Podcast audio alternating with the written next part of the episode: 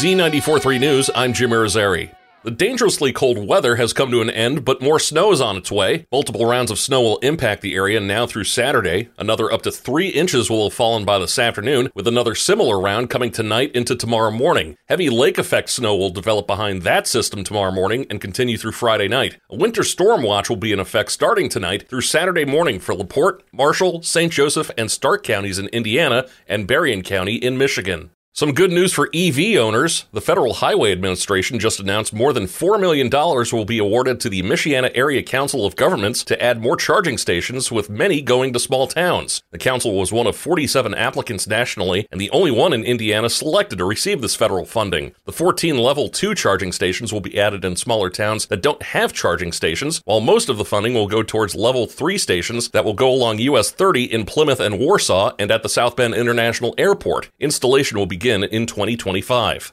The County City Building and the Law Building in downtown South Bend will reopen today, according to county officials. However, all three courthouses will remain closed until further notice. The St. Joseph County government offices were closed yesterday because of a lack of heat. Courthouse 3 also has damage from a burst water pipe Monday night.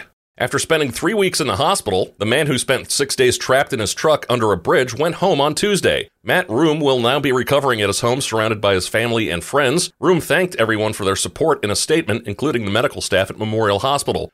The Niles Police Department responded for a malicious destruction of property complaint involving two Little Caesars employees who were in a verbal dispute. This happened just after 10 a.m. yesterday at the Little Caesars Pizza on South 11th Street in Niles. Police say moments later, a 911 call was received at the Niles Dispatch Center of a subject who had been shot at the Dollar Tree a few doors down. Officers responded to both locations, and the victim was at Dollar Tree where he was treated and transported to South Bend Memorial Hospital. At the Little Caesars, officers located the suspect and took them into custody. Several places have experienced burst pipes and water leaks due to the dangerous sub zero temperatures. South Bend's Center for the Homeless also had a water leak. On Sunday night, residents began reporting loss of heat in the family room. Shortly after, a sprinkler head broke, causing a water leak, leaving a big mess. Chief Development Officer Taya Chapman says they had to move some people around to keep everyone safe and warm.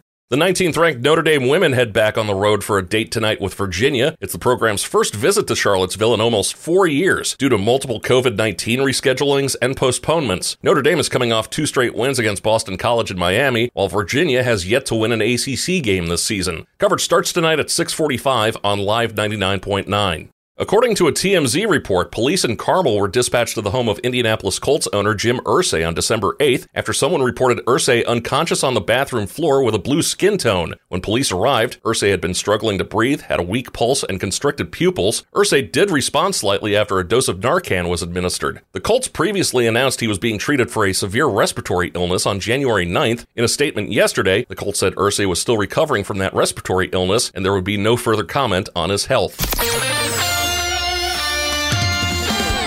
Z94.3 weather. Snow showers are falling this morning. We'll see one to three inches of accumulation. This will taper off this afternoon with a high of 24. A meteorologist, Carrie Peugeot.